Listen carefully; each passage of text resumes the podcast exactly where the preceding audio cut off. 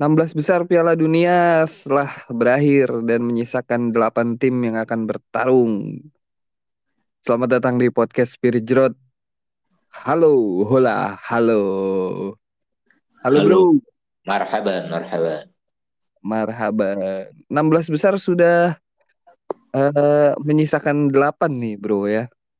Kita tidak ada kejutan berarti kecuali satu nama yang kemarin sempat eh, lu sebut-sebut nanti kita akan bahas itu. Tapi lebihnya 8 tim ini eh, tim besar semua ya yang Iya. melaju ke babak 8 besar. eh kita mulai aja langsung bro dari match pertama ya. Kemarin ada Belanda lawan Amerika Serikat dengan skor skor 3-1 ya. Agak menarik melihat Belanda karena mereka mencoba bermain counter attack ya bro. Kemarin gue nonton tuh. Mereka membiarkan Amerika Serikat menguasai bola pertandingan, tapi eh di dibalas dengan permainan apik dari dua wingbacknya Belanda nih bro. Iya, tapi memang akhirnya Belanda menunjukkan apa ya? Menunjukkan pengalamannya lah kan Amerika ini salah satu tim termuda di Piala Dunia ini kan ya. Kalau nggak salah pertama atau kedua gitu, gue lupa. Sementara Belanda kan eh, mix di antara pemain-pemain senior seperti eh, Van Dijk, kemudian Depay juga ya terhitung senior lah. Eh, pemain yang masih mudanya seperti De Jong, generasi-generasi baru, Gakpo, Gakpo ya. Jadi ya itulah pengalaman ya harus banyak berbicara di apalagi udah masuk fase knockout gini kan. Sebenarnya kalau gue lihat sih secara permainan kemarin eh, kurang lebih bisa ngimbangin ya. Cuma ketika gue lihat Amerika Serikat malah lebih banyak menguasai bola, Belanda kelihatan banget nge- ngincar ngincar counter attack-nya bro. Dan terbukti kan eh Daley Blind sama Denzel Dumfries nih bisa akhirnya untuk menjebol gawang Amerika Serikat nih. Semua gol ada keterlibatan dari si Dumfries itu ya. Iya betul. Eh, menarik juga Amerika tuh dijebol oleh orang yang bernama Memphis dan Denzel ya bro. Emang kok Denzel nah? Ya, Denzel Washington gimana sih lu bro? Oh iya, benar benar benar benar benar. Connect Tapi juga lu golnya cakep bro Amerika Serikat bro. Cakep memang mainnya. Udah soccer ternyata oke juga dibandingkan football. Itu sengaja nggak si Haji Wright tuh sengaja nggak gol ya kata lu bro? Atau keberuntungan aja? Gak sengaja lah. Gak sengaja terus si makanya si Van Dijk me- apa mengambil kesempatan itu untuk membela diri tuh harusnya nggak jebol kan. Tapi memang agak sulit itu kan posisinya si Haji itu. Haji Wright ya. Hmm. Terus eh, ya Belanda juga kan main dengan dengan dua wingback nih. Eh, mereka bakal ketemu sama yang akan kita bahas setelah ini nih Argentina nih bro. Lu melihat tren tren tren wingback ini gimana bro? Tren wingback di mana Belanda aja. Di Belanda, di Belanda dulu aja di Belanda. Iya, ini apa ya? Menunjukkan fleksibilitas taktiknya si Van Hal sebagai pelatih kawakan karena dari ini udah berapa periode ya? Udah periode yang maksudnya udah kedua kalinya ya Van Gaal menjadi tim eh, pelatih timnas Belanda. Yang Hmm. dulunya dia eh, taktiknya kelihatan seperti masih mirip-mirip pendahulunya, total football yang menyerang banget gitu kan. Kemudian dari mulai eh, dia pegang lagi udah agak pragmatis dan sekarang bahkan main pakai eh, tiga back dan wing back gitu kan ya. Ya betul. kata gue eh, kepiawaian Van Gaal untuk merespon eh, taktik sepak bola yang makin ke sini kan eh, semakin berevolusi dia ngikutin tren lah untuk merespon taktik tersebut. Van Gaal bisa beradaptasi dan menerapkannya di tim eh, Belanda yang dari dulu terkenalnya kan total football segala macam gitu kan. Ya ya kita lihat juga lah gimana nanti Belanda eh, dengan dua eh, dengan formasi wingbacknya ini akan berhadapan dengan Argentina yang uh, mengalahkan Australia skornya tipis aja nih dua satu nih bro nih. Iya. Argentina sepertinya ini ya eh, dari setelah kalah di pertandingan pertama melawan Arab di fase grup semakin menunjukkan tajinya ya dan kayak lambat panas gitu lah tapi konsisten menang menang menang apakah sebuah pertanda ini bahwa mereka akan menjadi juara dunia. Seperti yang diramalkan. Ya tapi eh, lagi-lagi Lionel Messi menggendong tim ini bro gitu. Dia pemecah kebuntuan. Betul. tapi ada ada satu nama menarik ya striker Manchester City nih Julian Alvarez nih bro. Lumayan hmm, ini uh, golnya blunder bukan ya si Australia? Iya golnya blunder tapi ya dilihat dari uh, apa namanya cara bermain ya Argentina ya Argentina mereka Messi cah kebuntuan gitu loh bro faktor Messi ini masih masih apa ya masih kuat lah untuk Argentina bro. Bagaimana Argentina tanpa Messi ke depannya nih bro? ya nggak nggak kayak kayaknya sih nggak bakal kayak Portugal ya yang tanpa Ronaldo malah meledak.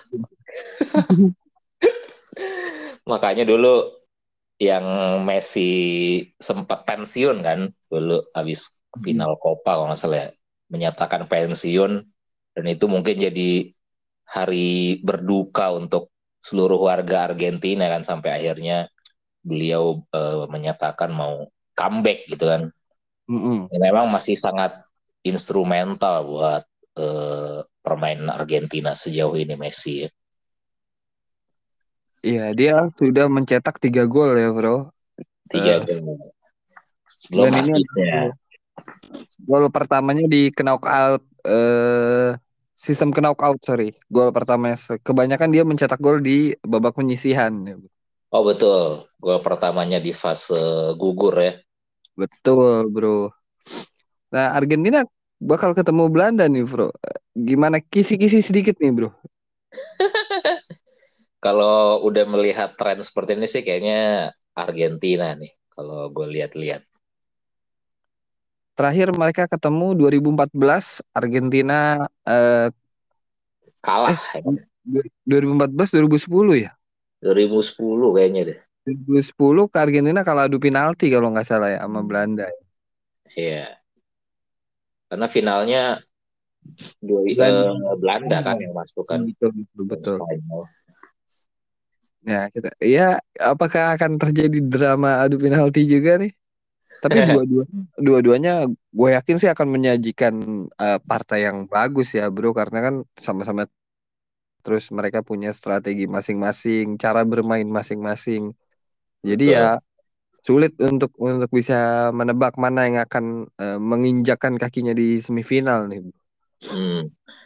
Ya, kalau gue lebih condong ke Argentina karena ada faktor Messi-nya itu ya. Faktor X. Messi adalah faktor X. Jadi lu lu akan uh, condong ke Argentina nih daripada Holland nih. Iya, apalagi di fase knockout gini lah ya, yang membutuhkan uh, sedikit uh, moment of uh, magic mungkin kan yang bisa di provide oleh Messi. Yes, betul, betul. Biasanya kan akan ditentukan oleh hal-hal kecil kan kalau udah di fase kritis ini kan. Nah, yang bisa hmm. membuat hal tersebut kalau di eh, Belanda gue kira belum ada yang levelnya seperti Messi. Oh, gue setuju. Kalau kalau lu bilang levelnya seperti Messi, gue setuju. Tapi kalau bicara tentang kekompakan tim, kedalaman squad, Belanda jauh lebih siap gitu dari Argentina menurut gue, bro. Begitu ya, mari kita buktikan nanti. Iya, Kalau gue ini... alasan alasan selengean gue sih gue nggak pengen ini aja si Van Dijk nanti semakin membacot dia ini kayaknya dari kemarin udah banyak mengeluarkan statement-statement Bacot pemain ini, aduh, ntar ke bawah-bawah ke Liverpool ini. Ya, ya gak apa-apa lah kan Belanda adalah lu kemarin sempat bilang Belanda adalah juara tanpa mahkota. Ha, siapa tahu tahun ini mereka dapat mahkotanya gitu loh, Bro. Ya, ya, ya. Eh, Ya, itu kita- lu yang bilang ya. Gue bilang kan, ah, nanti Ando seneng gitu. Iya iya. Tapi nggak tahu sih. Ya gua harap sih kok admin bakal pakai jersey Holland nanti di acara kita. Di mana tuh, Bro? Di apa SR apa ya? SR Football. SR 32 tanggal 32, 20 betul. Desember jam 8 pagi ya. Jam Menurut 8 pagi. kabar, betul. Pokoknya ASJ Mania pantengin aja info-info di grup. Sejauh ini peserta sudah membludak ya, Bro. Kemarin Sudah. sampai Sampai angka belasan ya, udah udah kesebelasan udah jadilah satu kesebelasan. kesebelasan.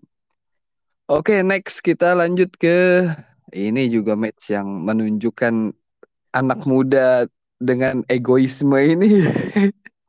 Lu gua bingung juga sih mengatakan dia tapi dia masih 21 tahun, dia sudah mengemas eh, 9 gol di Piala Dunia. Dia melewati Oh. Cristiano Ronaldo Kilian Dan- dan iya ya, apa eh, kemarin katanya tercium bau-bau back to back champions nih, Bro. Hmm. Apa yang lu lihat dari seorang Kylian Mbappe di Piala Dunia sekarang ya? Kylian Mbappe menurut gue bisa berpotensi menjadi eh, pemecah rekor berbagai rekor di Piala Dunia seperti rekor golnya eh, Miroslav Klose karena Yes. Pasti Mbappe masih eh, peluang ikut Piala Dunia beberapa edisi ke depan tiga tahun ke depan tiga edisi ke depan mungkin masih main Mbappe kan Kan Iya. usia baru 21, usia 21 bisa 4 malah, Bro. empat malah Empat. ya kalau kalau dia eh, menjaga eh, kondisinya dari cedera segala macam. Walaupun memang ya pemain ini ya. ya kan dari sebelum Piala Dunia ini juga udah digadang-gadang kan dia dan Haaland ini akan men- meneruskan persaingan Messi dan Ronaldo kan. Ya, sayangnya Hmm. Haaland ini kan dia lahirnya sebagai orang Norwegia kan. Jadi menurut gua eh, Mbappe yang lebih eh, berpotensi menuai banyak eh, prestasi di kancah internasional, di kancah level timnas begitu. Hmm. Sementara laganya sendiri berakhir dengan kemenangan Prancis 3-1. Oli Giroud buka keunggulan. Terus eh, kemudian ada brace dari Mbappe. Dua-duanya mirip golnya. Eh, gol kedua dan gol ketiganya tuh. Dia Mm-mm. dia dapat ruang, dia placing bola tuh keras ke pojok. Dua-duanya ke pertama ke sisi dekat, kedua ke sisi jauh si kiper eh, siapa? Wojciech Szczesny ya. Wash ya, tidak berdaya Wash ini. Iya, Iya. tidak berdaya. Polandia yang begitu rapat di pertandingan sebelum-sebelumnya ya sekarang malah membiarkan seorang Kylian Mbappe dengan ruang gerak sebebas itu untuk nge-shoot gitu. Dan a- ada beberapa insight menarik ya bro ya. Eh backnya tuh si Case ya. Back mana Case tuh? Back Pilar. Aston Villa. Itu ngos-ngosan tuh bro ngejar-ngejar Kylian Mbappe bro. Mau kencang banget sih Mbappe. Kayak Kanan, kiri. Kanan kirinya sih bahkan kan si Dembele juga lumayan kencang kan. ya Dembele Dembele luar biasa. Gue udah bilang dari babak grup dia nyisir nyisir sisi sayap tuh luar biasa tuh si Dembele itu. Hmm. Walaupun eh, Polandia bisa membalas satu gol eh, penalti ya. Robert Lewandowski sempat Bonus. diulang tapi kemudian eh, berhasil dan itu kayaknya jadi gol perpisahan dia ya karena kan Iya. agak berat empat tahun lagi dia untuk bisa main di Piala Dunia ya di usia dia yang Hmm. udah cukup senior. Gimana bro? Eh Prancis nih bro, bisa nggak back to back juara? Lawannya it's coming home. Tapi dia satu bracket sama Argentina nggak? Enggak enggak dia beda. Dia di sisi kanan dia sama Portugal. Ya, ya, ya, ya.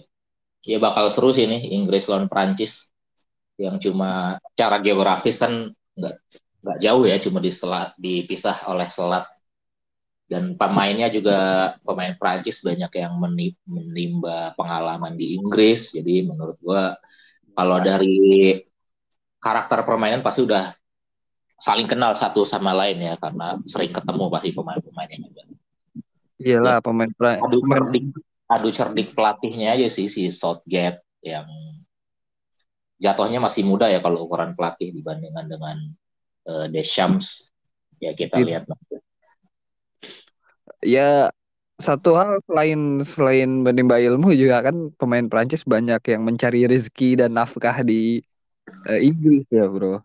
Iya betul makanya gue bilang nih Pak, uh, kalau dari ya siapa sih yang nggak kenal pemain Inggris Prancis ya udah tahu ya mana yang berbahaya, mana yang perannya akan seperti apa itu pasti uh, luarannya semua udah tahu sama tahu tinggal gimana ya, pelatih dan Prancis kan juga adalah kiper utamanya Spurs begitu. Hmm.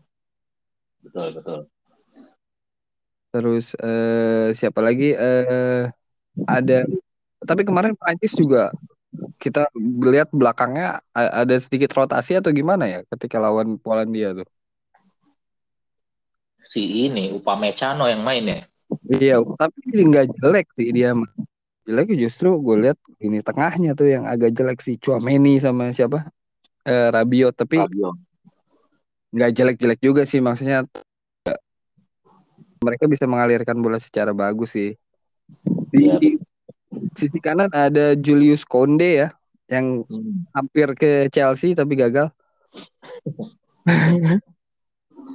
Iya segini pun Prancis kan sebetulnya dari persiapan Piala Dunia kan tidak ideal kan banyak pemain kunci yang nggak bisa main lah. Harusnya tengahnya itu kalau kondisi normal bukan mereka yang starting si Chouameni, si Rabiot.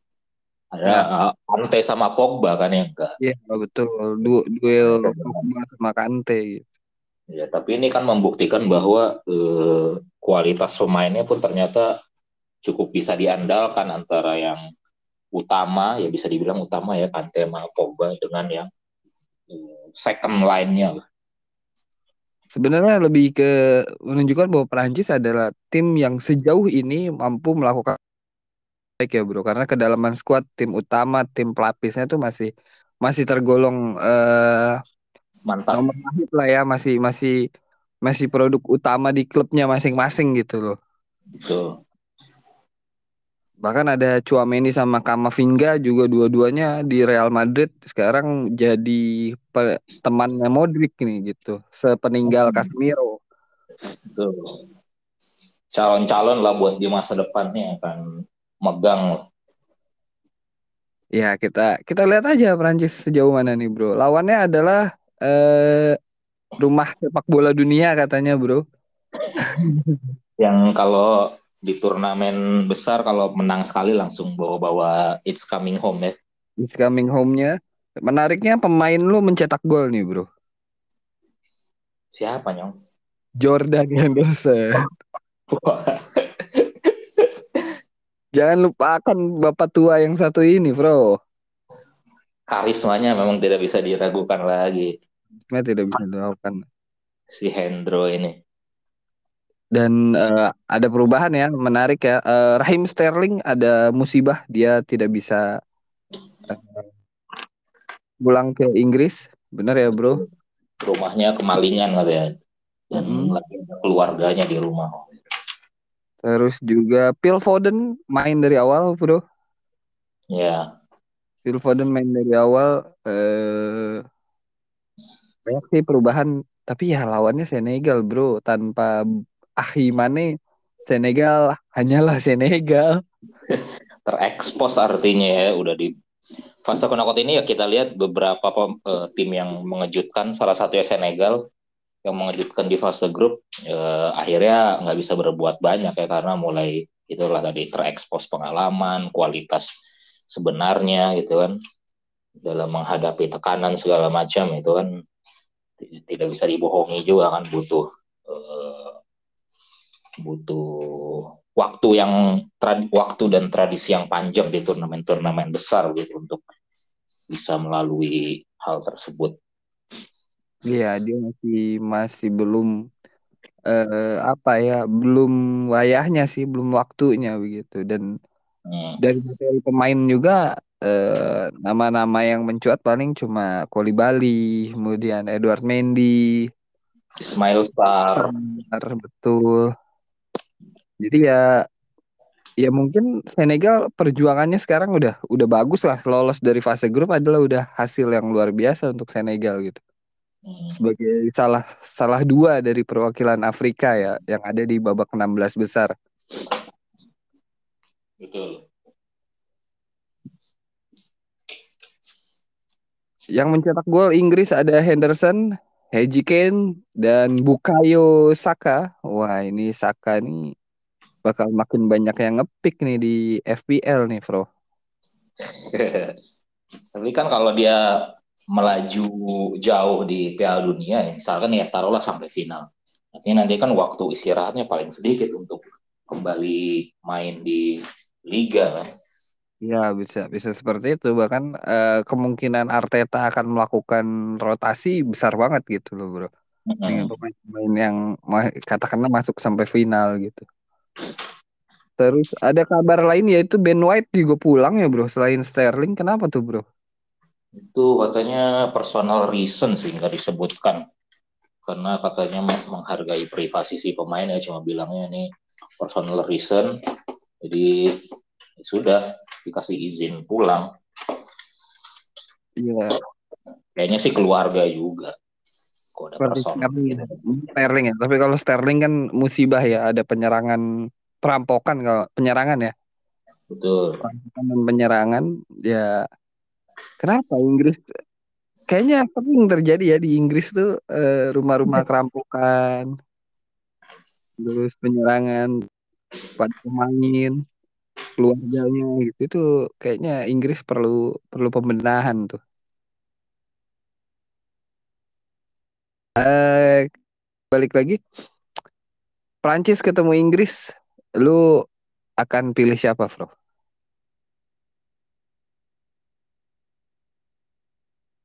Wih,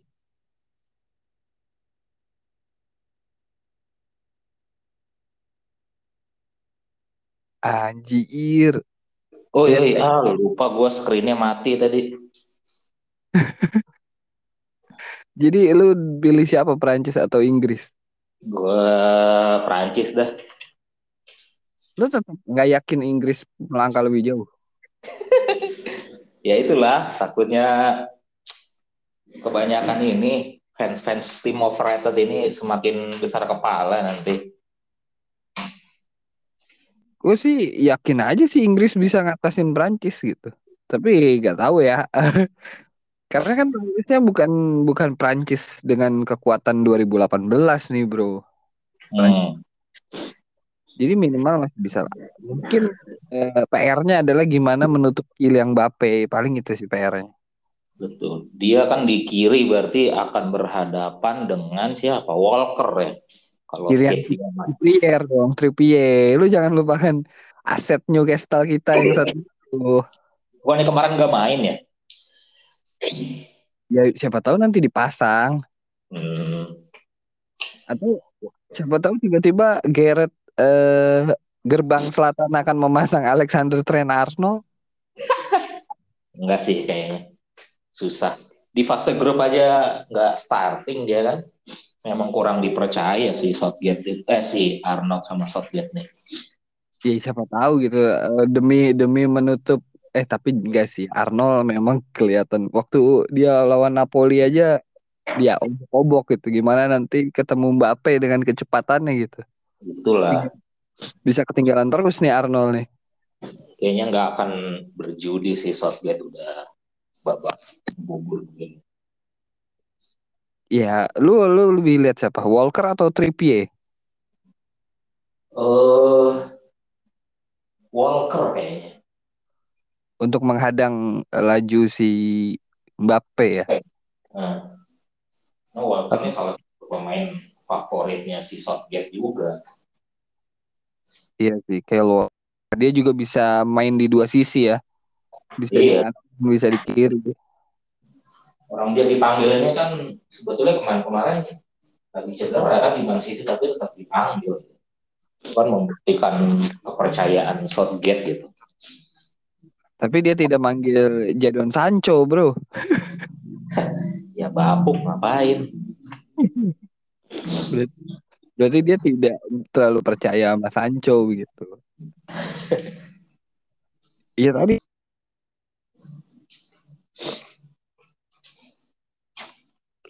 Lu Ya, kalau Inggris bisa ngunci Kylian Mbappe, mereka bisa lah melewati hadangan Prancis. Kalau menurut gua. Ya, lini tengahnya sini yang bakal menjadi duel menarik. Apa yang menarik, bro? Declan Rice, Henderson. Oh, ada Jude Bellingham ya, bro. Ya, ini pemain bagus nih, bro. Bagus. Asli dia, dia penguasa sepak bola juga nih. Mudah-mudahan dia mungkin bisa jadi pemecah di antara Halan Mbappe mungkin. Tapi sayangnya dia kalah posisi sih ya. Karena dia lebih ke gelandang. Dia dia dia Dortmund ya. Tapi sih hmm. Dortmund biasanya punya punya apa namanya? Punya hubungan baik dengan tim-tim dari Liga Inggris.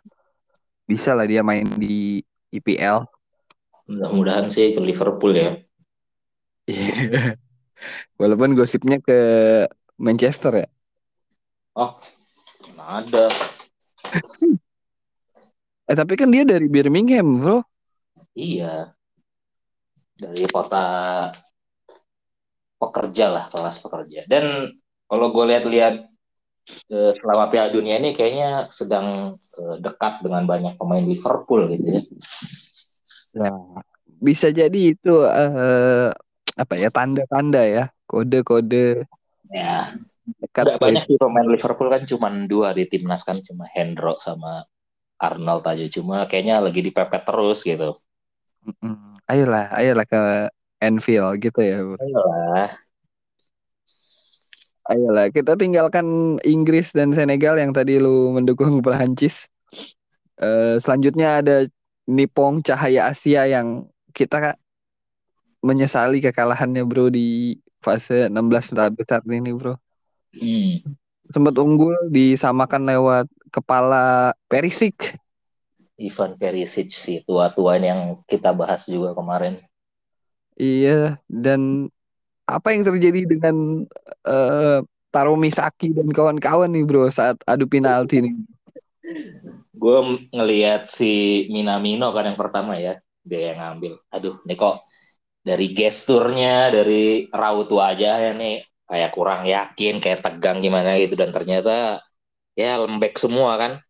Iya kebanyakan kenapa nendang penaltinya tuh kayak seperti berhenti sepersekian detik baru kemudian ngehajar gitu jadi kebaca gitu ya dan nggak hmm. nggak mantap juga nendang nggak kenceng nggak pakai power flashing pun nggak ke pojok. Iya, ini adalah laga perdana Piala Pin uh, sorry penalti di Piala Dunia ya. Iya betul, yang tahun ini. Yang tahun ini sebelum nanti ada ada lagi ya uh, yang akan kita bahas. Tapi jujur ngelihat uh, eksekutor Jepang tuh kemarin, aduh kayak hmm. Lemah, loyo. Apa mereka udah habis-habisan di 120 menit gitu ya? Ya, kurang tahu lah ya kalau itu. Dan itu yang gagal semua pemain-pemain yang sebetulnya main di Eropa ya. Si Minamino, ya. Mitoma kan sama siapa? Eh, Yoshida, si kapten kan. Maya, Maya, satu lagi Maya. Ya, Maya Yoshida. Ya sangat disayangkannya itu sih pengalaman mereka main di Eropa dan apa ya nggak bisa ditransfer saat adu penalti itu. Iya, tapi memang adu penalti adalah uh, mental juga yang berbicara, bro. Tidak Betul. mudah kita ber, kita melihat mereka menendang gitu, karena di sana ada, ada jantung yang berdebar, deg-degan segala macam gitu ya. Atau mungkin iya. gue melihatnya ini karena uh, Minamino gagal di awal kan, dan uh, Minamino bisa dilihat bisa dibilang sekarang pemain Jepang yang paling sukses lah ya. Karena dia pernah di Liverpool ya kan tim yang lagi Hmm. bagus-bagusnya. Saat dia gagal dan pertama kan ya mungkin tuh jadi kena juga temennya. Waduh si Minamino aja gagal nih. Gimana gua gitu kan. Mungkin bisa dibilang kayak gitu kan. Jadi kayak ngerembet ke belakangnya gitu. Jadi ya itu eh, cocok logi mental, tuh faktor ya mental. betul betul Ya harusnya sih eh, apa eh, kalau misal itu terjadi gol mungkin memacu semangat rekan-rekan yang lain gitu. Apalagi kan betul Jepang itu dua pertama dua-duanya kandas, Bro. Dua pertama betul dua kandas. Jadi ya ya tegang lah gue rasa pressure-nya akan tinggi di sementara Kroasia berhasil dua-duanya gitu di pertandingan di penendang pertama. Yang bagus juga dari kipernya nih siapa? Darko ya. Livakovic Livakovic eh, tiga save di penalti ini. Hmm. Ya harusnya ini sih kalau gue lihat sebetulnya Jepang bisa bisa menghabiskan pertandingan di waktu normal. Tapi ya itulah kan kemarin juga kayaknya baru pertama kali Jepang unggul ya. Biasanya kan ketinggalan terus comeback gitu kan. Mm, mm. Yang biasanya ngejar eh, dia masukin Mitoma ya kan Mitoma kan selalu jadi impact sub. Sekarang harus mempertahankan eh, itu mungkin yang belum de, belum ada pengalaman di situ Jepang ya selama Piala Dunia ini. Harusnya kalau Mm, mm. eh, bisa dia eh, saat ngegolin dan dia nambah lagi mungkin mungkin ceritanya beda gitu ya. Karena dari kemarin ngejar terus dan ini unggul pun cuma satu gol dan di babak satu gitu. Iya, mereka terbiasa terbiasa mengejar, tidak terbiasa Terbiasa underdog ya benar, biasa menjadi underdog kan nggak diunggulkan, kalah dulu babak pertama, cuma ternyata dia menunjukkan apa fighting spirit untuk comeback di babak kedua. Iya. Bahkan di di extra time sendiri Jepang lebih banyak mengandalkan counter ya, bola-bola long ball dari belakang, kemudian eh, mengandalkan kecepatan si Maeda, terus eh, banyak ya, eh, bahkan termasuk si Minimano tadi. Ya sayangnya sekali Jepang harus eh, pulang ya bro. Gimana? Tetap jadi beli jersinya bro? Pengen sih, cuma eh, sekarang lagi menimbang-nimbang lagi nih karena ternyata underdog yang lain juga masih cukup moncer. Gue jadi kepikiran juga nih. Eh, lu bimbang antara Jepang atau Maroko ini ya bro ya? Ada satu lagi underdog yang masih bertahan. Pokoknya tim-tim semenjana inilah yang gue dukung. Emang mau dipakai di mana sih jersinya bro? Hah? Mau dipakai di mana jersinya? Tentu di event Fun Football Spirit Jerot dong. Hai, 24 Desember jam 8 pagi di SR32. SR32 Kuningan ya? Eh Kuningan apa? Ya, Setia Budi lah. Budi ya. Sudirman. Udah Kita- dua kali aja nih placementnya nih. ya kan pesanan dari ko admin. Ya, Ya, walaupun kemarin ko admin kita kemarin telat upload gara-gara nungguin artwork dari ko admin. Ternyata akhirnya udahlah upload aja tanpa artwork daripada keburu keburu 6 match. Iya nggak bro? oh, Halo. Halo, Assalamualaikum. Waalaikumsalam. Wah, kita sudah tergabung dengan ini eh, legend ya, Bro ya. Tiga kali juara. Masih di callback ya bahasa itu. legend Gimana? FPL yang sebenarnya itu nggak main fantasi-fantasian yang lain, coy. oh gitu ya. Om Black gimana kabar? Sehat, Om Black. Alhamdulillah baik baik. Kemarin eh, sempat terjadi guncangan. Bagaimana Om Black? Yang di Garut ya? Iya. Iya. Eh, info dari keluarga sih pusatnya masih sedesa, cuma kayaknya di kampung nggak terlalu ini ya. Eh, mereka nggak ada yang keluar rumah malah di rumah Waduh. aja goyang-goyang, iya. Ngeri banget. Jadi ya. tidak tidak terjadi kerusakan parah Iya. atau benar gitu. Enggak, soalnya kalau kita lihat dari apa sih namanya pusat pusat gempanya ya kilometernya emang lebih dalam sih seratusan gitu beda sama yang di di Cianjur ya Cianjur itu kan deket banget ya nggak terlalu dalam gitu jadi kencang banget terasa efeknya juga banyak mudah-mudahan kita segala itu kan Iya, dulu ya iya. dan udah aman saja walaupun eh, saat ini banyak bencana terjadi nih. terakhir Semeru ya eh, batuk iya. ya mudah-mudahan Kerinci juga kerinci. kenapa Kerinci, Kerinci, batuk juga. batuk juga. Ya. ya mudah-mudahan kita semua diselamatkan. Om Black kita lagi bahas eh, Jepang sama Korea nih. Tadi eh Korea Jepang dan Kroasia. Kro- Korea abis ini ya. Lu punya pemain yang lu amati nggak Pro Di mana? Di Kroasia nih. Karena kan mereka eh, selanjutnya nextnya akan ketemu Brazil Lawan siapa? Brazil ya di sini. iya Gua ya melihatnya sih kayak yang paling senior aja si Lovren, Perisic, sama kenapa lo friend duluan Modric. anda sebut bapak Eh, karena pertahanan adalah kunci, bos. Gimana nih kalau pertahanannya bolong kan defense win you defense win you title. Ini gara-gara dengan Liverpool aja ini jadi disebut duluan kan Loh, kan dia sudah bukan di Liverpool. legend tadi dari tadi emang Liverpool terus yang disebut Om dari eh, Henderson terus eh, Alexander Arnold iya gak Bro? Oh, Anda ngundang pandit yang afiliasinya ke Liverpool gimana? sangat berharap Jude Bellingham datang ke Anfield Ya iyalah. Om Lex sedih gak eh, Nipong tersingkir nih? Ya gimana ya?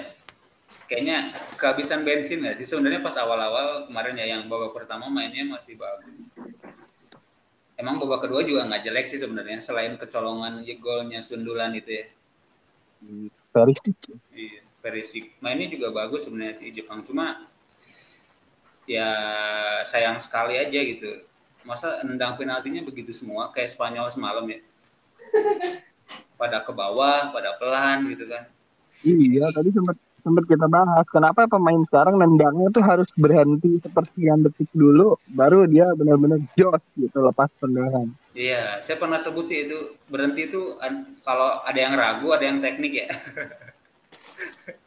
apakah ini Jorginho efek nih ya bisa jadi sih. Emang lagi mod- modernnya kayak gitu kali ya.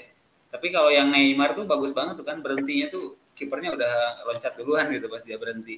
Tapi yang Hmm, lain iya. juga apalagi si Bono kan semalam Bono ya temennya siapa? Ando ya temennya Om Ando ya. Nggak bahkan termasuk Lewandowski aja kemarin juga berhenti juga sempat berhenti dulu sekian Eh detik bukan baru emang bukan emang dia gitu ya gayanya. Iya tapi maksudnya eh, influence ke yang lain gitu loh om Dan dia Yang bakal kena tipunya tuh sama kiper yang footworknya bagus gitu. Dia kayak goyang-goyang-goyang kayak mau ke mana gitu kan. Kayak mau loncat duluan padahal enggak gitu. Kena tipu duluan malah. Jadi kebalik ya. Biasanya kan kiper yang kena tipu, ini malah penendangnya yang kena tipu. nah itu dia tuh itu mungkin salah satu lemah dari cara Iya. nendang berhenti dulu gitu Ya, tapi yang Jepang sih emang salah Subasa sih.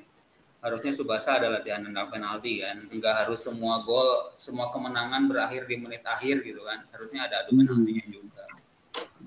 mungkin eh, dan yang mengeksekusi kan kemarin juga bukan Kojiro Hyuga gitu jadi tidak langsung to the point nendangnya kalau Hyuga kan pasti Iya. nggak akan ada berhentinya dulu ya nggak bro Yoi. Sebenarnya kalau kalau teknik kurang harusnya ya kayak Z aja terus malam bam gitu kan ke tengah kenceng banget udah itu jaringnya juga rusak kayaknya tuh.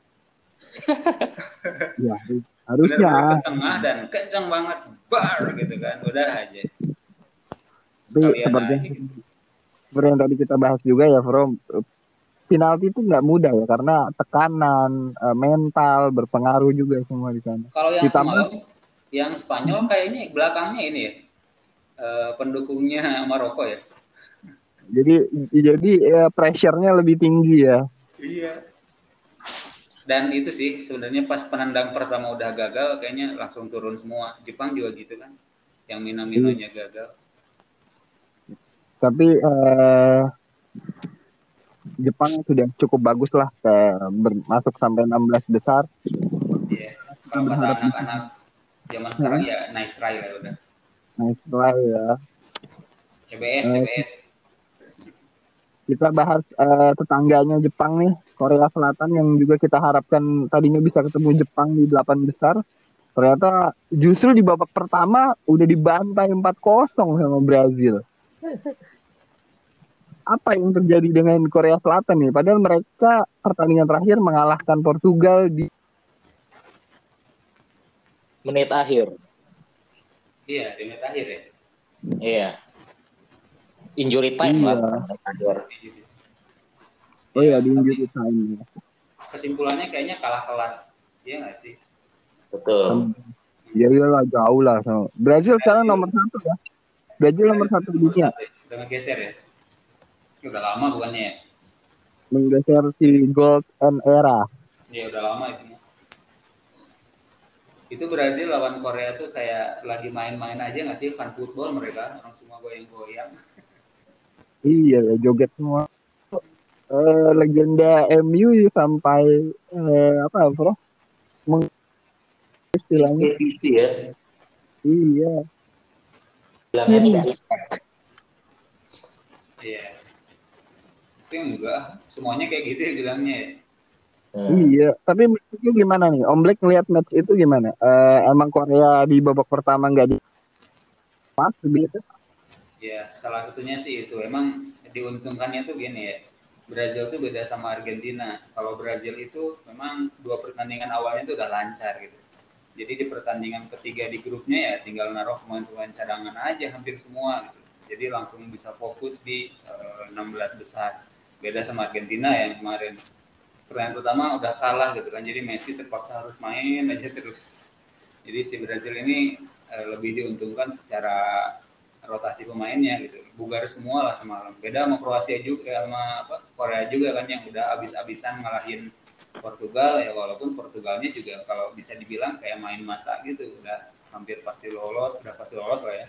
Udah pasti juara grup terus naruh pemain-pemain cadangan juga gitu. Selain Ronaldo yang emang mandul kali ya Dan Iya, Ronaldo akhirnya Korea. jadi cadangan. Iya. Iya. lihat Lu gimana, ekspresi Bro? dia nggak yang habis gol pertama si si Ramos itu Iya. Ya itu nanti kita bahas laga, laga Portugal nanti kita bahas. Menurut lo sendiri Bro gimana Bro Korea Selatan Bro sebagai tim badminton lain nih Bro dari Asia. badminton Dasar Justin. kamu domba-dombanya coach ya. Iya. Ya kan harapan terakhir ada di Taeguk Warriors tapi ternyata mereka udah dibantai 4-0 di babak pertama. Gue cakep Iya. asli itu volley volley yang menutup eh, perjuangan mereka cakep gitu. Siapa sih yang ngegolin namanya lupa ya. Pakueta. Bukan volleynya Yang si. Oh yang Korsel, oh itu si Pak apa Seung Ho, Pak Park Seung ya, Ho. Park ya, si Park. Pak Taik Seung Ho. Ho. Ya cukup menghibur lah ya untuk gol pulang. Oleh-oleh Iya. oleh-oleh. Alisson coba yang dijebol Alisson bro. Hmm, tapi lumayan sebelumnya kan banyak ngetes juga kan Iya. peluang. Cuma ya Alisson masih inilah kayaknya dikasih aja tuh di akhir. Bonus ya. Iya. Eh, Itu sebelum diganti ya. Alissonnya sebelum diganti. Sebelum sebelum ganti itu. ya karena udah menang kan, jadi ya bebas lah ganti pemain. Biar semuanya dikasih main kan itu. Iya udah main loh Brazil semua ya, semua pemain ya. Iya udah 26 main semua. Keren. Ya Eh, itu eh, dia betul. makanya diuntungkan. Juga ini apa eh, Haji Muhammad Son juga hilang nih bro kemarin tuh. Tidak terlihat dia. Hmm.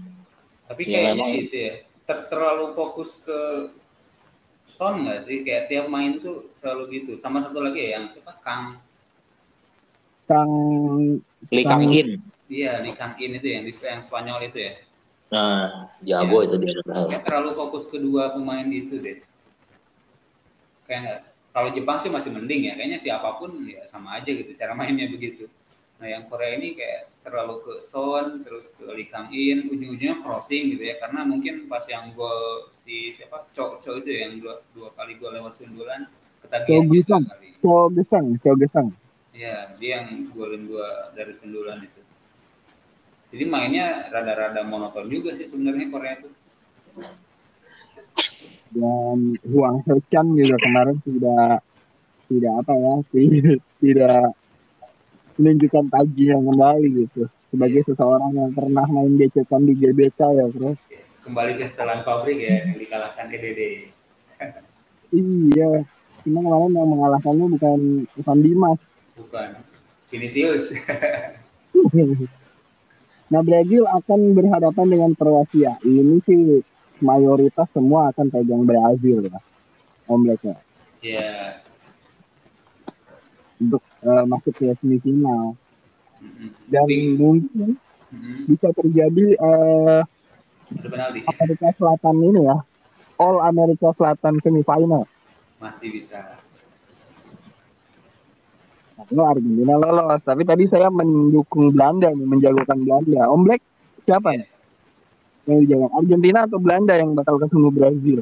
kalau secara template sih kayaknya Argentina ya karena kayak Messi gitu kan kayak ini terakhir lo Messi atau permainan di di belakang ya di black market itu kayaknya ada juga sih.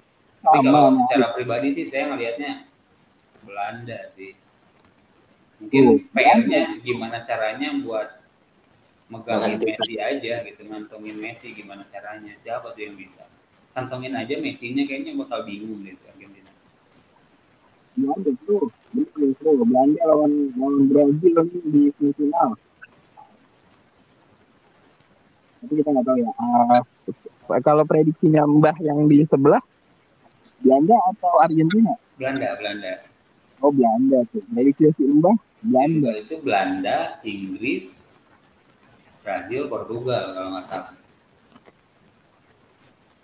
Yang lagi on fire itu kan simbahnya.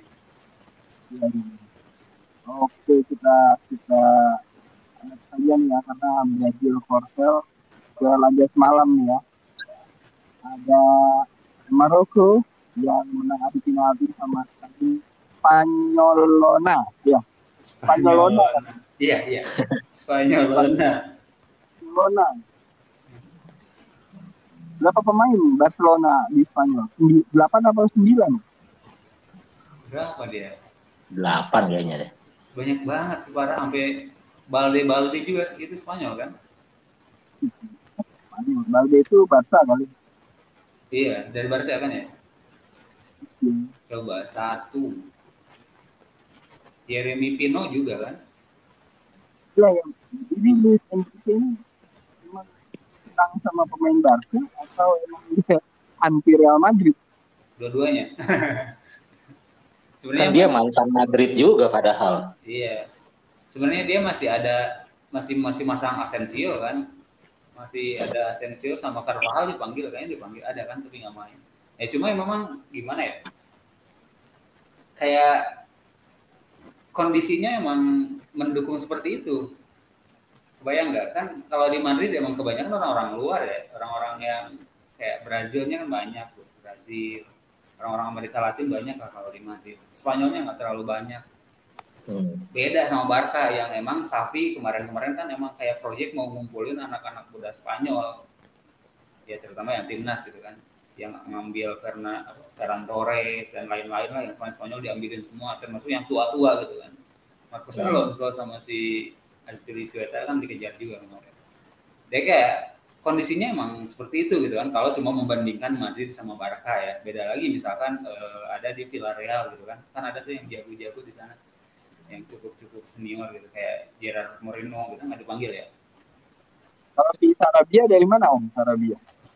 Sarabia PSG Ya, ke PSG ya dia yang dari iya sekarang lagi di PSG mantan Madrid juga sih dulunya dia. Akademi. iya ke Milan gitu kan terus ke PSG ya kalau ngebandinginnya Madrid sama Barca sih kayaknya memang kondisinya seperti itu gitu di Hmm. emang lagi di Barca aja Spanyol Spanyol yang lagi bagus-bagus macam Gavi si Pedri dan kawan-kawan ya memang lagi di sana. Tapi ya mungkin luputnya tuh kayak yang lain-lain. Tapi kalau kita lihat Spanyol ya secara keseluruhan sih memang dari awal kayak yang dipertanyakan pemainnya tuh ini mana pemangku mentalnya tuh mana gitu kan buat kaptennya tuh mana? Itu yang pas Ramos nggak dipanggil itu ya? Itu yang jadi bahan sampai sekarang gitu ya. Sampai ada meme-nya Ramos selebrasi sama uh, Hakimi. Hakimi. Nah itu.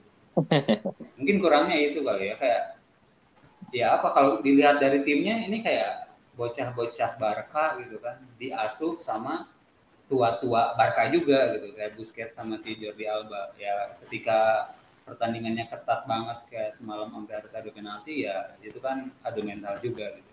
Nah itu kurang. Kipernya diri aja bukan legendnya Manchester United siapa? Oh. Malah. Nah, udah Luis Enrique tidak melihat perjuangan David Gea. iya. Padahal Liga lagi bagus ya kemarin. Iya. Nah, bagi dia karena Maroko juga tim yang eh, underdog mengejutkan. Bahwa itu luar biasa. Sofian Bofal terus siapa lagi Bro? Eh Sofian apa? Amrabat. Boval juga Sopian. Sofian ya? Sama ya dia Iya, Sopian. di Enesri. Mas Rawi ada Mas Rawi juga Dan Bono jangan lupakan Iya, itu itu. pahlawan. Bono yang kemarin lawan apa sih yang dia hilang itu Iya. Itu hilang ya emang gini Oh, Maroko juga tuh. bagusnya ya kalau strikernya lebih tajam juga harusnya bisa menang tanpa ada penalti ini Maroko ini Iya ya, beberapa kali dia ada breakthrough ke pertahanan Spanyol cuma nggak bisa dihabisin sama strikernya itu. Iya, bahkan ada momen-momen one by one sama Unai Simon ada Iya, itulah. yang kena kaki itu ya, eh, peluangnya gimana Maroko bisa eh, mereka kan bakal ketemu Portugal tapi gue yakin sih kayaknya semifinal semifinal bisa lah di Maroko nih. Iya ya, ini kayaknya dengan semangat eh, memulangkan Ronaldo kayaknya nih iya Maroko. Soalnya dari permainan kayaknya kan masih ini ya satu satu tipe lah Portugal dengan Spanyolnya kan tetanggaan juga kan. Semenanjung Iberia. Jadi Ya, kata gue sih bisa nih Maroko nih. Ya ada lah ada peluang. Menjadi tim pertama Afrika yang eh, menjejakkan kaki di semifinal Piala Dunia. harusnya ada. Harusnya bisa sih. Harusnya menurut gue bisa menariknya laga 8 besar besok adalah dua tim ini sama-sama memakai jersey Merah hijau. jauh gitu. jadi Iya, mirip-mirip ya. karena eh, Maroko ada di bagian sebelah eh sorry ada di sebelah kiri kayaknya Portugal yang bakal pakai away Hmm. sama kayak Spanyol ya dia ngalah dia kalah jersey kalah hasil ya Ah, Cocok cocok logi loginya dapat aja nih cocok loginya. Spanyol mah memang. Eh, harusnya bahkan lolosnya dia aja kayaknya juga main mata sih sama Jepang. Yang oh iya. Ya maksudnya mereka kalah dari Jepang no problem gitu. Karena mereka akan lolos-lolos juga. Mereka nggak akan yakin Jerman bisa ngebantai Costa Rica kan? Iya. Dia ingin eh, berarti kayak Spanyol ya? Salah satu yang menyingkirkan Jerman ya? Iya. Skenario nya begitu. Malah malah saya ngeliatnya pengennya sih harusnya Spanyol yang ketemu Portugal nih di 16 besar gitu. Tapi ternyata Spanyol malah jadi juara grup. Eh Spanyol jadi juara grup. Spanyol lawannya apa sih? Eh Maroko ya harusnya Spanyol yang ketemu Portugal nih harusnya biar lebih seru karena Maroko nih satu-satunya kejutan bukan tim besar yang besok main di delapan besar Betul. lebihnya kan udah tim-tim berpengalaman semua Underdog yang tersisa. nah lu tadi ngomongin jersey jadi lu bro membeli jersey tim debut Hah? Ya, ini gue lagi nitip ya ada si apa eh adik gue lagi main ke sana, gue nitip. Ntar gue suruh fotoin dulu lah mau lihat ininya barangnya. Oh, mau lu pakai buat kapan emang, Bro? Woi, lu ulang-ulang baik. Tentunya di Fun Football akhir tahun Spirit jerot dong. Oh, Bridgingnya ya. Berapa, Bro?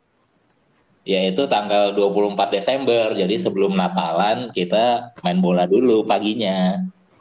Sebelum sebelum kita menghadapi Boxing Day, Ah, betul. kita kita relaksasi dulu ya. Om Hamzah gimana? Udah confirm buat ikut tanggal 24? Ya lihat nanti aja. Kayaknya sih ikut ya, tapi nggak ngisi list ah.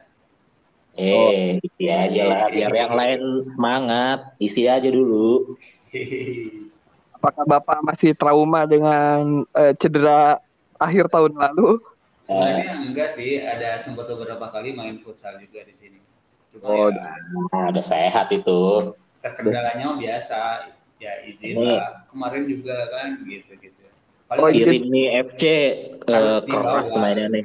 harus dibawa berarti biar Ya, nah, back itu aja. Begitu Oh.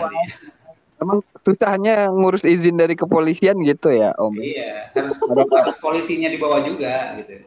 Ya, kadang-kadang gitu kan, konferensi persnya jam 3, kick off-nya setengah 4. Ya, Iya tuh.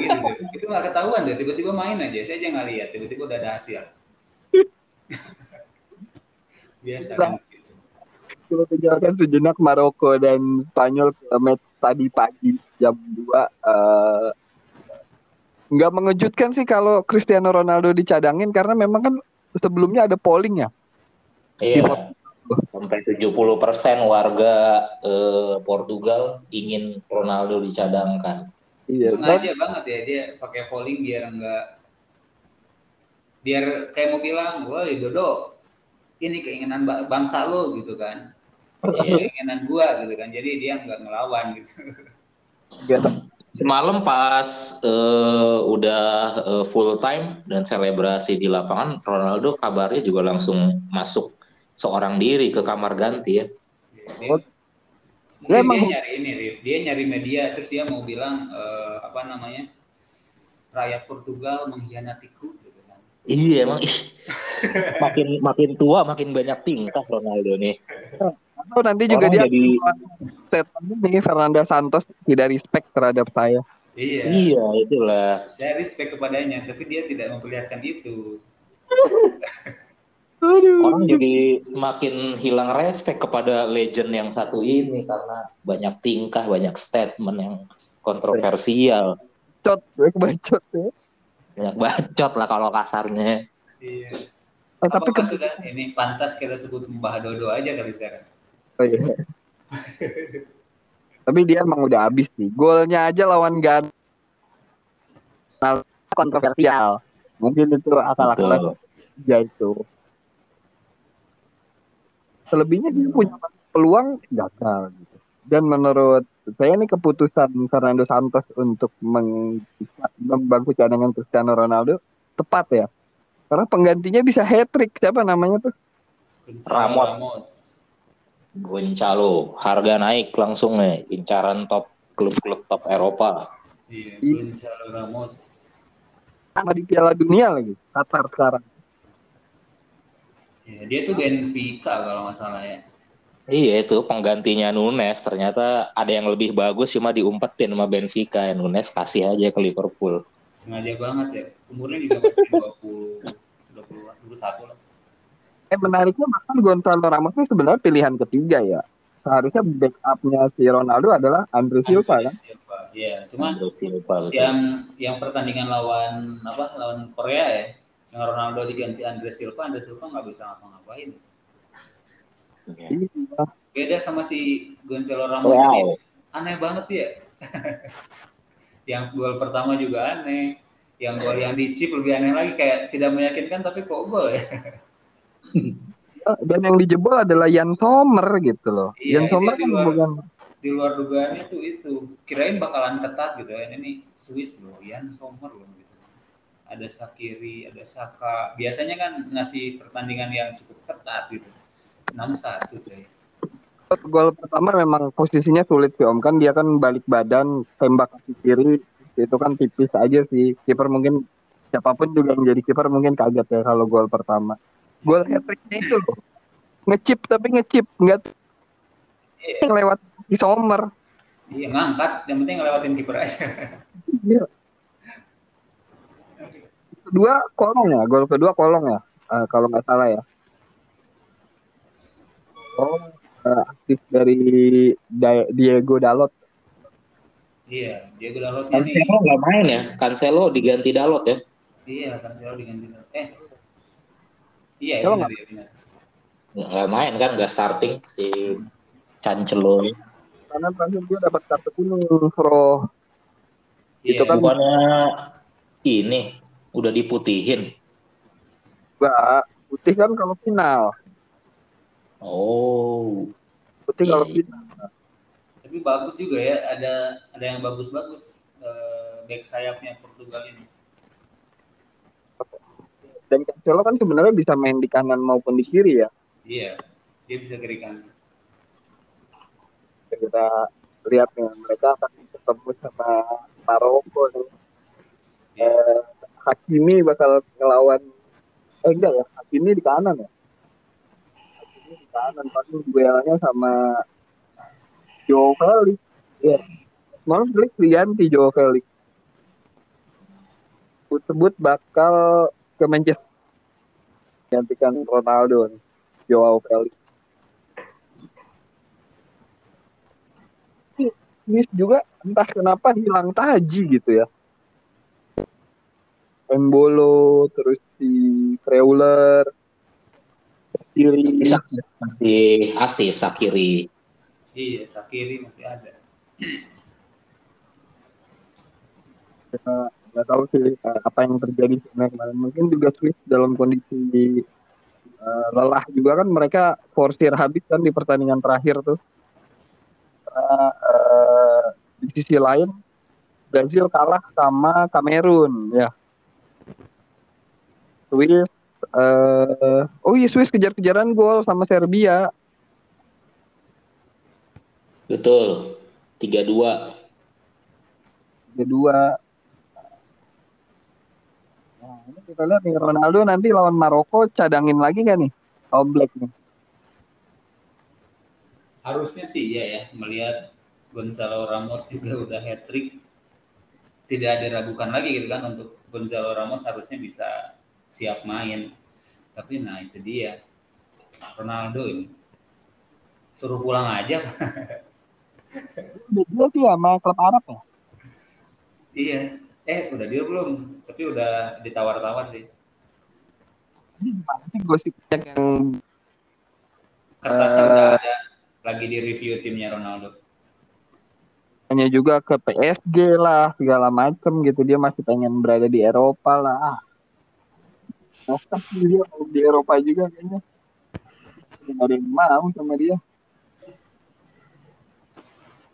Sulit aja lah di mana di Arab mana juga Arab. Iya.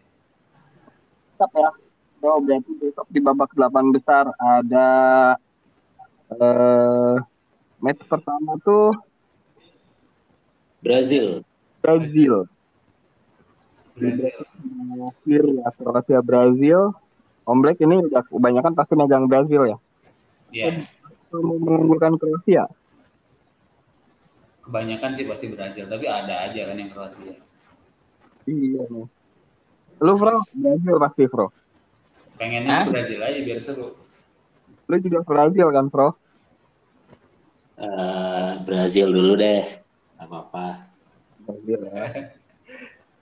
Nextnya malam minggu ada big match juga nih Belanda lawan Argentina. Nah ini tadi gua Belanda ya. Lu lu Argentina ya Bro. Ya, Komplek tadi juga template-nya Argentina tapi Pengennya Belanda. Iya, pengennya Belanda.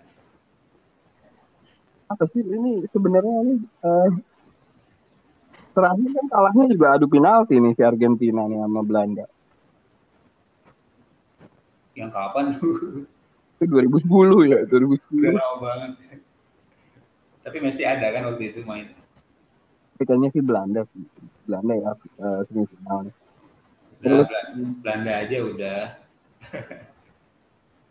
adu-adu adu-aduan back, ayo ada aduan back sayap aja ya. malam eh, oh bukan malam Minggu ya. Si Semua- Belanda Argentina tuh malam Sabtu ya. Sorry sorry sorry. Semuanya jam 2 nggak sih mainnya? Enggak jam 10. Ada yang jam 10 ya? Iya. Kalau jam 10-nya malam minggunya itu Portugal Maroko. Ini sih Maroko ya. Eh, malam minggu kita dukung Maroko lagi lah. Ya biar ada sejud-sejudan lagi di lapangan. Yoi. Apakah, apakah doa ibunya eh, Hakimi Hakimi sama siapa? Amiri. Eh, Amiri bukan? Bukan ya? sendiri ya? Gak apa-apa sih, tapi masuknya Maroko ke semifinal kan Graham Potter bakal masang Hakim Ziyech. Saya punya Hakim Ziyech nggak pernah dipasang Pak sama Potter. Aneh emang Chelsea. Iya. Sebenarnya Hakimi ini mainnya mirip ini ya. Mirip Dembele. Dembele Prancis. Dembele-nya Prancis. Gocek-goceknya begitu. Kayak kayak lambat tapi bolanya nggak kena. nggak dapat, nggak bisa direbut. Terus bisa Ya. nge-shoot lagi. Bedanya bedanya Dembele kaki kaca Pak. Iya. Tapi akhir-akhir ini udah nggak nggak ini lagi kan. Dembele eh, Om Black gimana? Dembele atau It's Coming Home? Nah ini yang berat ini nih yang paling berimbang kayaknya. Tinggal kuncinya tadi apa Bro ya? Yang penting Walker bisa menutup Mbak selesai. Tapi bisa nggak? Karena si Ma- Matthew Case aja dibikin terpontang panting. Iya, sampai dikasih jersey kan dia bonus. Ya, tapi Walker lah masih mendingan lah. Eh, Walker juga waktu itu udah kalah kan yang lawan Vinicius yang di Liga Champion. Itu masih Iya. Vinicius belum Mbappe. Mbappe berani adu badan juga soalnya. Kalau nggak double, Trippier juga dimainin. Trippier juga bisa sih, asal jangan Arnold aja. Karena Arnold sekarang punya pekerjaan baru, Om. Agen dia. Agen. Jadi ya, Curiga nggak sih ini ntar eh, bisa jadi ya. Jadi kayak pakai tiga back gitu, ya salah satunya Walker kan bisa tuh back yang paling kanan, tiga back yang paling kanan. ya terus di Trippier salah satunya eh, wing backnya. itu jangan sampai nanti fokusnya menghentikan Mbappe. Yang golin Giroud. Iya, Griezmann lupa ini. Oleh Giroud ini sekali sentuhan langsung masuk gawang. Dan dia sekarang adalah top skor Prancis ya. Ah, nyari, nyari, melek. iya. Luar biasa Oli Giroud ya. Dan kita nggak ini, eh, ada yang ngerasa nggak sih kapan sih dia golin kok bisa sebanyak itu? Nggak ketahuan ya, tahu-tahu udah segitu. Iya nggak ketahuan tiba-tiba udah tinggal berapa gol lagi untuk ngejar Omri, berapa lagi sekarang udah lewat gitu. Kayak nggak nyadar gitu kapan sih dia golinnya? Karena dia tidak tidak ter-highlight dengan baik tuh si Giroud. Iya. Karena kita semua ter-highlightnya sama Mbappe. Kemungkinan besar yang bakal melewati Giroud ya Mbappe. Iya. Masih panjang perjalanan. Masih 21 tahun bahkan tadi berapa bro? 4 piala dunia ya bro. 4 piala Oh. dunia masih bisa. Masih bisa. Ya. Ma, kecuali Ronaldo emang masih batu, masih mau main lagi di 4 tahun ke depan. Ya. Empat tahun ke depan Ronaldo ini eh, dia jadi pelatih sekaligus pemain. Saking pengen-pengennya main. Enggak, kalau enggak, yang pertanyaan gue adalah kalau dia jadi pelatih sekaligus pemain, kalau ngambek nanti saya tidak respect kepada pelatih saya. Nah itu dia. Punchline-nya di sana. Oke oke oke cukup berarti eh, kalau kita bandingin sama prediksi si Mbah di sebelah apa tadi Om? Belanda, Dia, dia Inggris. Belanda, Dia Inggris, Brasil, Belanda, Portugal, Inggris. Ya Belanda, biasanya sih eh, kalau si mbahnya pilih A ya kebanyakan pilih B. Nggak tahu kenapa kok dia hatersnya banyak. Padahal prediksinya tepat loh, prediksinya Iya. tepat nah, itu. Dia bilang Maroko lolos, Maroko yang lolos. Sampai Spanyol kontang panting gitu kan kesusahan buat golin. Hanya karena si mbahnya bilang begitu. Emang Arif aja dengki, ya Arif ya? Hah? Emang lu aja yang dengki kan? Oke oke oke. Eh, nanti kita ketemu lagi di episode semifinal ya. Berarti eh, pekan depan dong, ya kan? Akan eh, match 8 besar ini akan berlangsung dari hari Jumat sampai hari Minggu atau bahkan hari Minggu kita bisa tag juga ya. Bisa, bisa, bisa. Kita kalkulasikan siapa tim yang akan bertua di grand final. Iya. Nanti kita tanya mbah dulu ya. kita tanya Mbah ya. Iya. Apakah eh, sih final itu? Kenapa Rit? Final tanggal berapa? Tanggal dua eh 18 atau berapa ya berarti? Final itu tanggal 18. Oh, Tanggal 18. oke, oke, oke. Jadi beli jersey-nya bisa nanti-nanti ya. Eh, Beli yang juara aja. Enggak lah, gua mau nyari yang tim kemenjana aja. Tapi kira kalau beli pada beli jersey nanti jadi beda ya jersey kita pas main. Tapi kan persyaratannya harus pakai jersey eh, negara ya. Ya kalau ada pakailah karena suasana kan masih Piala Dunia. Tapi Kalau tidak mau kan? kalau pakai jersey Thailand boleh nggak pakai jersey Thailand? Boleh. Ya boleh. Mau mau jersey curacao juga boleh. Kacau. Oke, eh, makasih ya eh, Rip, Eh, Om Black, makasih udah menyediakan waktunya untuk uh, take-nya. Oke. Yang lebih bisa eh, ngegibahin orang-orang. Silakan yang mau didengar eh, dan nggak mau didengar nggak apa-apa. Mengingatkan kembali tanggal 24 Desember di mana kalau Di SR 32 football. football Setiabudi Jakarta Selatan. Eh, kita silaturahmi, kita ketemu di Fun Football akhir tahunnya Hijrat. Iya, kemarin saya udah izin. Gimana? Boleh lah ya, boleh gitu kan.